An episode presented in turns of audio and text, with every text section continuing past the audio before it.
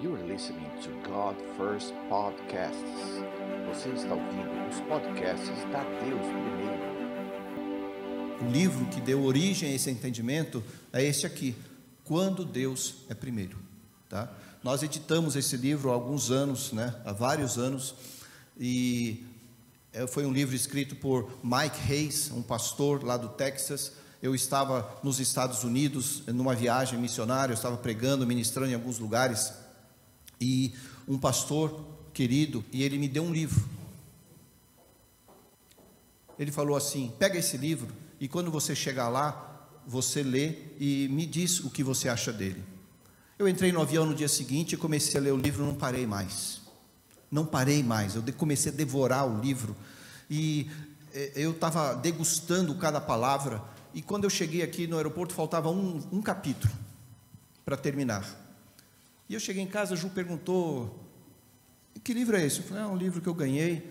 Lê, depois a gente conversa. Eu falei a mesma frase que me, me cantaram e eu não consegui mais terminar a última, o meu último capítulo até que ela terminasse o dela, o livro todo. E aí eu fui, terminei o livro e dois dias, né?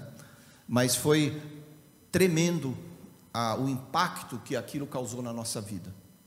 O impacto dessa palavra, quando Deus é primeiro.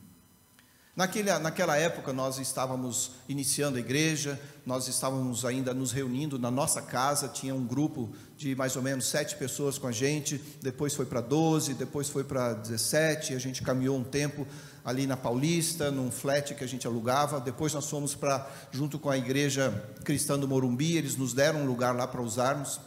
Nesse momento, a gente começou uma célula aqui em Alphaville, conhecemos Wesley, a Fabi, eh, Edu, João, fazíamos as feijoadas nas células, o entendimento de que algo estaria realmente acontecendo aqui veio de Deus. Ah, já, já tinha uma família montada e Deus estava construindo alguma coisa aqui. Nós nos mudamos para cá. E todo esse tempo, nós sempre falamos Deus primeiro, em todas as áreas da nossa vida: no trabalho, em casa, dentro da igreja, Deus primeiro. Esse conceito não saía mais de nós. Aqui em Isaías, que eu li para você hoje, 44, 6, diz assim: Assim diz o Senhor, Rei de Israel, seu redentor, o Senhor dos exércitos. Essa é a apresentação do Deus que nós servimos, adoramos e amamos estar com Ele. Ele diz assim: Eu sou o primeiro, e eu sou o último, e além de mim não há Deus. Simples assim. Essa é, é essa foi a palavra que Deus nos fez buscar quando nós lemos e quando nós começamos a viver isso na nossa vida. Naquela época a igreja era pequena e nós começamos a passar esse princípio da primazia do Senhor na nossa vida. E outros versículos vieram, é claro, nós ainda vou ler com vocês em Mateus 6, do, do versículo 25, nós vamos caminhando até é, para frente disso aí, mas é claro que toda guerra existe uma oposição. E a oposição aqui está em Isaías 14. Aqui Deus já, já está anunciando mais uma vez para o seu povo, mas em Isaías 14, alguém se levantou no céu. E diz assim: Eu, Isaías 14, 12 a 14, diz assim: Eu subirei ao céu. Isso aqui é Lúcifer se manifestando, levantando-se e querendo de alguma forma confrontar o senhorio do Senhor. E ele diz assim: Eu subirei ao céu, acima das estrelas de Deus exaltarei o meu trono. Olha quem, você viu que eu comecei dizendo quem é Deus.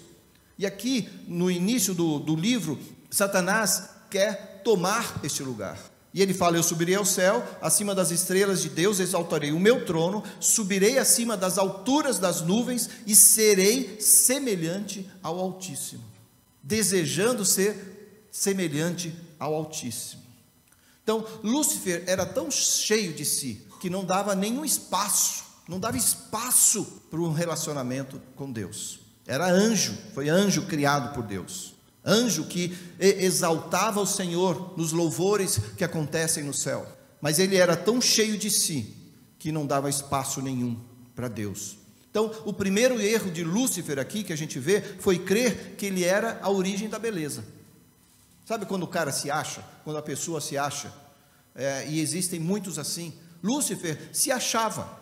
Ele achava que ele era formoso porque ele era, ele era elegante porque ele era, ele era bonito porque ele era. Deus o havia feito, foi construção, edificação, criação de Deus, mas ele quis ser mais do que o Altíssimo. A palavra Senhor, mais do que o Senhor, em, hebraico é Adal, Adal, que diz que significa soberano. Outra interpretação é não existe ninguém acima. Senhor, soberano. Não existe ninguém acima. Não adianta eu me achar. Não adianta eu pensar. Não adianta eu desejar ser semelhante ao Senhor. Não existe ninguém acima. Primeiro, a palavra, a tradução de primeiro é fundamental. A gente se fala um igual a um, né? É, mas um é fundamental. A tradução do original hebraico é o primeiro, Deus primeiro é Deus fundamental. Ele estabelece. O que é fundamental para você hoje? A tua vida o teu sangue, a batida do teu coração, o teu cérebro em bom funcionamento, o, o exercício dos seus músculos, as funções físicas, biológicas. Mas o que é fundamental para você? Espiritualmente falando, é Deus. Deus primeiro na sua vida. Não adianta eu buscar qualquer outro artifício, qualquer outra justificativa, qualquer outra interpretação que seja diferente dessa. Muitas pessoas podem estar pensando: e os meus direitos? Porque essa é a pergunta da humanidade. Essa é a pergunta da sociedade. Essa é uma pergunta humanista que te deixa longe da verdade maior que é Deus. E os meus direitos? Sabe qual é o grande problema da igreja hoje? É que nós trazemos esse entendimento humanismo, humanista longe do Senhor para dentro da igreja. Nós queremos que os nossos direitos, aqueles que o mundo prega, eu não estou falando que a gente não deva ter direito, não é esse o entendimento aqui. Mas nós trazemos de fora o conceito de meus direitos e queremos instituí-los dentro da igreja diante do relacionamento com o Senhor. Não estou falando da igreja fisicamente. estou falando, nós trazemos isso para o nosso relacionamento com o Senhor. Senhor, meus direitos. Eu exigi de Deus. Eu, eu orei para Deus e Deus não me ouviu. E, e ó, lê Salmos e Davi muitas vezes reclamou também. E Deus te dá esse direito mas eu não posso trazer o meu entendimento de fora para dentro da igreja. Romanos 3,4 diz assim: antes seja Deus. Antes seja Deus soberano. Antes seja Deus fundamental. Antes seja Deus primeiro na sua e na minha vida. Amém? Esses conceitos precisam estar muito firmados em nós. A gente entrega a nossa vida para Deus, mas, na verdade, não entregamos a Ele toda a nossa vida. Se eu perguntasse aqui para cada um e você me perguntasse qual é a, resposta que eu te daria, eu entreguei minha vida para Deus. Eu entreguei minha vida para Deus. Eu estou fechado com Deus. Você já é filho de Deus? Sou filho de Deus. A palavra diz que eu sou filho de Deus. Por quê? Porque Deus me amou. Porque Deus amou o mundo de tal maneira que deu seu Filho unigênito para que todo aquele que nele crer não pereça, mas tenha vida eterna. Eu sou filho do Senhor. Romanos 8,19 diz que a criatura, né, a grande expectativa, e a, e a criatura é, tem essa expectativa da manifestação dos filhos, dos ruios de Deus, filhos amadurecidos.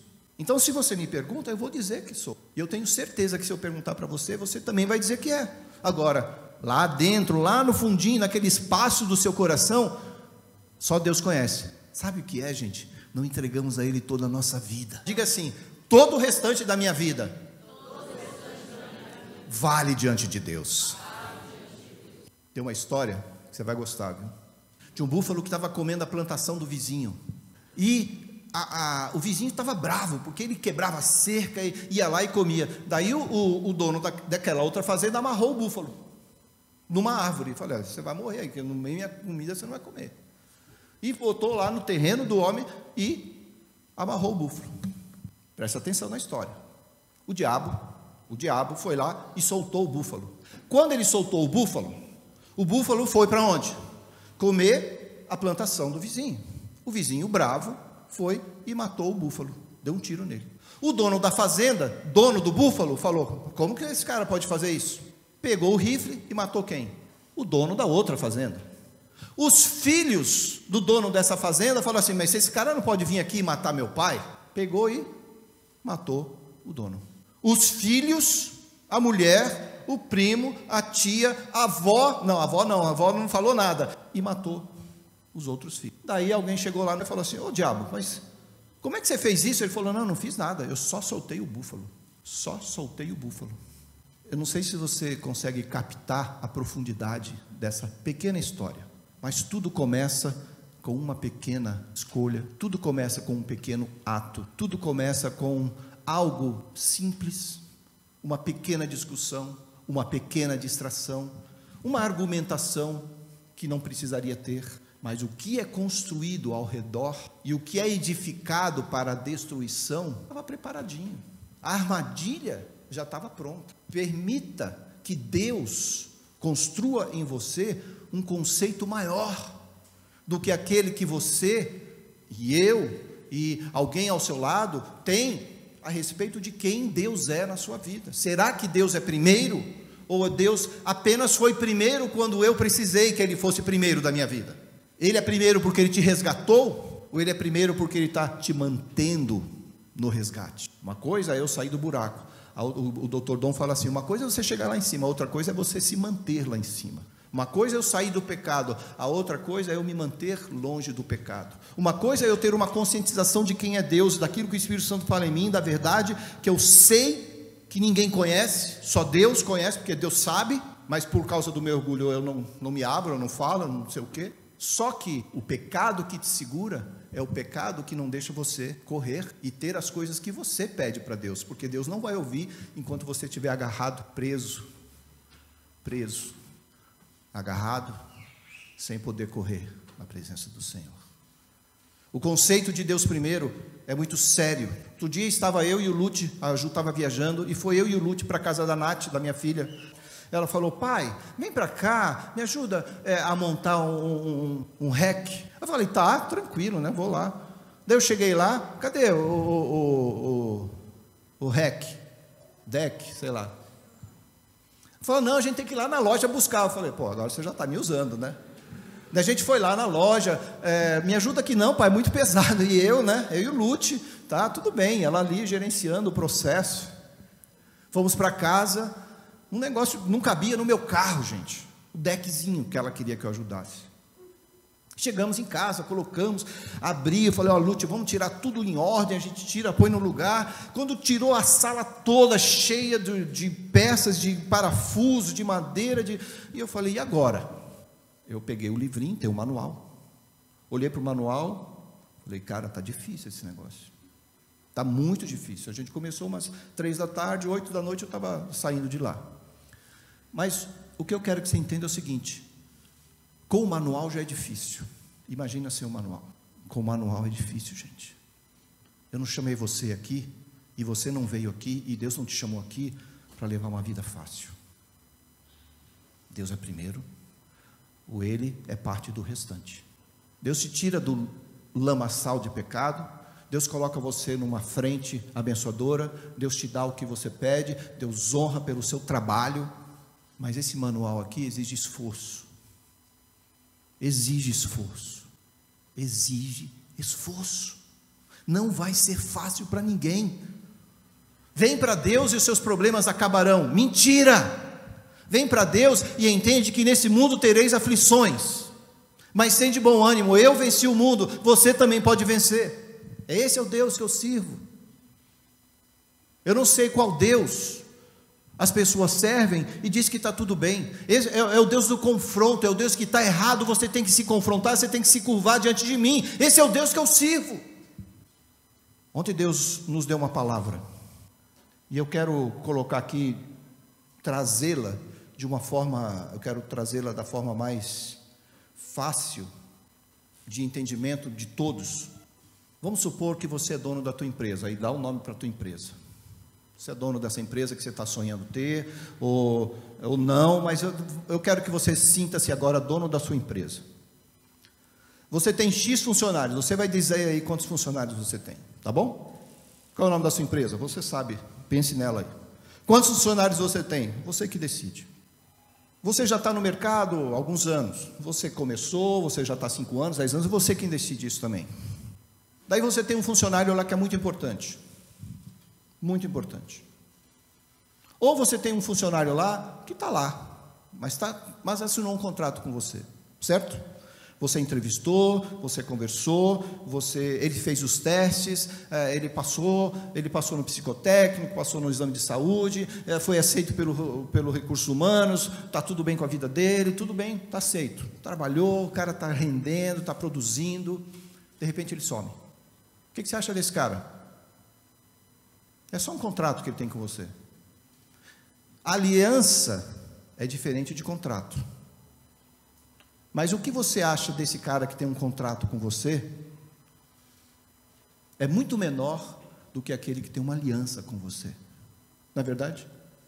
Esse contrato estava firmado em geleia, gelatina, que é o que a gente teve de entendimento do Senhor. Que muitas pessoas estão firmados num contrato, não é nem aliança, num contrato de geleia, que pode desmoronar, porque não tem o entendimento da aliança. E nós não estamos aqui em contrato com você. Nós estamos em aliança. E a sua aliança não pode estar firmada sobre geleia, ela tem que estar firmada em Deus, que é primeiro. Essa é a fundamentação, é o fundamento, a rocha, a pedra de esquina que vai dar suporte para você na hora da maior luta. Na hora da maior luta de alguém, quem, é, quem você acha que eles irão procurar? Ah, o pastor, não, vai procurar você. Porque você, muitas vezes, vai ser pai espiritual dessa pessoa e ela vai confiar mais em você do que em mim. Amém. Eu não sou dono de nada. Nenhum dos pastores aqui é dono de você. Você tenha uma aliança com alguém que te trouxe do lamaçal, que te trouxe daquele problema, que trouxe para você uma nova luz em Cristo. Hoje você crê que Deus é primeiro na sua vida porque alguém mostrou para você uma luz. E você falou, pô, essa luz é a que eu estou procurando a vida inteira e nem sabia. Você está entendendo? Eu não sei onde está firmado o seu conceito de Deus primeiro. Eu não estou aqui para julgar. Nós não somos julgadores disso, nós não somos juízes disso. O que nós somos é, é filhos e buscamos ser ruios. O ruio é o filho amadurecido né? Mas nós nos consideramos filhos aqui, um, um, e você é pai. Quantos filhos espirituais você tem? Se você não tem, se você não está multiplicando, tem algum problema. Eu vou repetir alguma coisa, outra vez, uma frase que eu falei semana passada, eu acho que eu falei semana passada. Se você ainda tem que se esforçar, se esforçar para ser crente, se esforçar para falar de Deus, se esforçar para alguém ver uma luz em você, tem algo errado você ainda não entendeu quem é Deus na sua vida. Porque é natural, gente, você falar daquilo que o teu coração está cheio. Dá para entender isso? Nós somos parceiros aqui dentro dessa igreja. Nós somos parceiros. Eu não sou nem aquele que te guia, para você ter uma. Eu sou aquele que te ajuda a ser guiado. Porque quem se guia é você firmado nele. A função do pastor é essa. Ah, vem comigo, anda comigo. Não, negativo. Ah, pastor, eu estou indo por aqui. Ah, muito bem. É, mais para cá um pouquinho. E aí, o que, que você acha disso aqui? Ó, cuidado aí. Eu estava orando com alguém aqui hoje sobre isso. Me fala mais, me fala, tá, e aí? Mas isso aqui? Ah, isso aqui. Não, é, poxa, é, é verdade. Não sou eu quem vou te guiar para o entendimento de Deus primeiro. Eu vou instruir você. O pastor instruir você vai instruir outra pessoa. E quando essa pessoa estiver instruindo outra pessoa porque você instruiu, e você instruiu porque eu instruí alguém que te trouxe instruiu, daí você pode dizer assim: hoje eu sou frutífero. Hoje eu sou frutífero. Hoje tem multiplicação na minha casa. Na minha casa tem multiplicação. Sabe quando vai ter multiplicação na sua casa? Não é quando você abrir a conta e falar assim, está tudo bem. Não, a multiplicação na sua casa vai acontecer quando você disser: olha, aquele que está sentado ali foi eu que trouxe, aquele que está sentado ali foi eu que trouxe, aquele que está sentado ali sou eu que cuido dele, aquele que está sentado ali eu levei para o batismo, aquele que está sentado ali. Imagina se nós tivéssemos essa conscientização aqui nos próximos seis meses, o que aconteceria? É louco? É louca a ideia? Não, a ideia é de Jesus, gente. Ela é louca no ponto de vista do mundo, porque nós somos loucos para o mundo. Deus primeiro. Deus primeiro. Não é fácil segui-lo. Não é fácil seguir. Eu quero abrir é, é, essa série de mensagens com esse entendimento. Não é fácil seguir, porque nós, sabe o que você e eu queremos seguir? Os prazeres. Porque eu juntei, então eu tenho que curtir. Porque eu juntei, então eu tenho que aproveitar. Então eu juntei, porque hoje alguém chegou para mim e falou assim: Pastor, eu tive um entendimento. Hoje, alguém chegou para mim e falou assim: Eu tive um entendimento. Porque eu vou ganhar dinheiro aqui, é, mas há alguns meses atrás, esse dinheiro eu estava doido para ganhar. Eu estava doido para ganhar. E eu ia ganhar mesmo, e eu vou ganhar. Só que hoje Deus mudou meu, meu coração. Eu vou ganhar porque eu tenho que ajudar eh, fulano, eu vou ganhar porque, poxa, quando eu chegar lá, o que, é que eu vou fazer para o reino? E mudou. Mudou. É essa transição, essa mudança que eu oro para que esteja já acontecendo na sua vida. Porque senão, nunca você será completo internamente. Nunca. Não é maldição, não é palavra de, não é palavra profética, não é, é, é palavra bíblica. Porque só quem completa você e eu é o Senhor em nós, cumprindo o propósito dele através de nós. Não é fácil. A palavra de Deus, ela nós vamos ler daqui a pouco, abre aí Mateus 6, por favor. Ela fala: "Busca primeiro o reino de Deus". E se você põe o reino de Deus em cada área da sua vida, imagina. Busca primeiro o reino de Deus em cada área da sua vida. Ou não é busca primeiro o reino de Deus para você ficar bem. Não, em todas as áreas, é a manutenção. Busca primeiro o reino daquele que nós nos identificamos hoje. Nós somos seguidores de Cristo, nós somos seguidores, é, e é assim que nós nos identificamos com o Filho, é assim que nós identificamos com aquele que morreu na cruz. A morte da cruz de Cristo trouxe a ressurreição, e através da ressurreição, a minha e a tua salvação. Gente, gente, é muito forte. É muito forte aquilo que eu e você podemos ter com Deus. Ontem nós tivemos aqui um seminário, um seminário de finanças. E nós, pastores, estamos trabalhando é, em valores, em, em pontos é, chaves que nos movem. E cada seminário, cada palavra, cada é, evento que for feito pela Deus primeiro, a partir de, de, desses meses, ele vai ter que responder algumas coisas. Por exemplo, ontem, é, sobre salvação.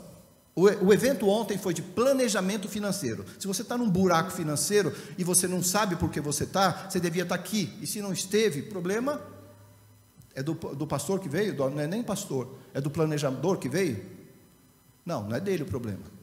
É de quem não estava aqui. Bom, vamos lá. Salvação. A gente se pergunta: esse evento envolve salvação, porque o dinheiro pode ser um ídolo. E se o dinheiro é ídolo, envolve salvação. Porque você precisa quebrar o ídolo da sua vida. Segundo ponto, o, envolve reino na terra. A Ju pontuou isso aqui para a gente no final. Envolve reino na terra? Claro que envolve, porque os princípios financeiros de Deus para nós, a Bíblia fala mais de finanças, fala mais de dinheiro do que qualquer outra coisa na Bíblia porque Deus sabe onde está o fundamento e o coração do povo. Então, há esse princípio. Então, vale a pena ter. A vida abundante é outro princípio que a gente está trabalhando, é outro, outro valor que a gente quer trabalhar e, e andar nele. Vida abundante. Será que isso fala? Opa, desapego ao dinheiro como fim em si mesmo. Olha só. Desapego ao dinheiro que é o inverso do que acontece. O dinheiro é o líder, o dinheiro é o canal, o dinheiro é a esperança, o dinheiro é minha segurança, o dinheiro é meu suporte, o dinheiro é minha âncora. Claro que Deus não é primeiro aí, tá? Então, você está na igreja, na tua igreja, Deus segundo, porque aqui é Deus primeiro. Yes. Equipar os santos. Será que isso equipa os santos? Óbvio nós mesmos sendo equipados, munidos, ensinados por Deus. Mais um caminho. Ah, de, deixa eu ver, a gente também fala de desfazer as obras do mal. Opa! É, é, o ídolo lá em cima que tem que ser desfeito, é, os, os, princípios de Deus que precisam ser aplicados corretamente, é, é Mamon sendo derrotado na minha e na sua vida, Mamon, o espírito do dinheiro. Deus não fala contra o dinheiro, Deus fala sobre o espírito que te pega pelo amor ao dinheiro. Veja bem, gente. Eu oro e profetizo que daqui sairão eh, milionários. Milionários. para a sua terra ou para as nações, mas você precisa derrotar Mamon, porque senão você vai ter muito dinheiro, mas Mamon vai governar. É Deus terceiro, quarto, quinto, seja o que for. Então, daí a Ju até completou aqui. Além disso, quando nos fala sobre como usar nosso dinheiro, fomenta o valor generosidade. Jesus Cristo. Teve alguém mais generoso do que Jesus Cristo? Difícil.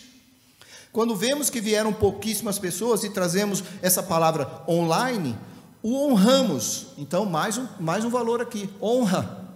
Nós honramos quem trouxe, falamos sobre o que aconteceu e ainda espalhamos essa verdade para que maior número de pessoas pudesse assistir. Eu fui checar, eu fui checar essa palavra aqui. Tinham poucas pessoas aqui? Tinha, mas tudo bem, mais de 300 já assistiram.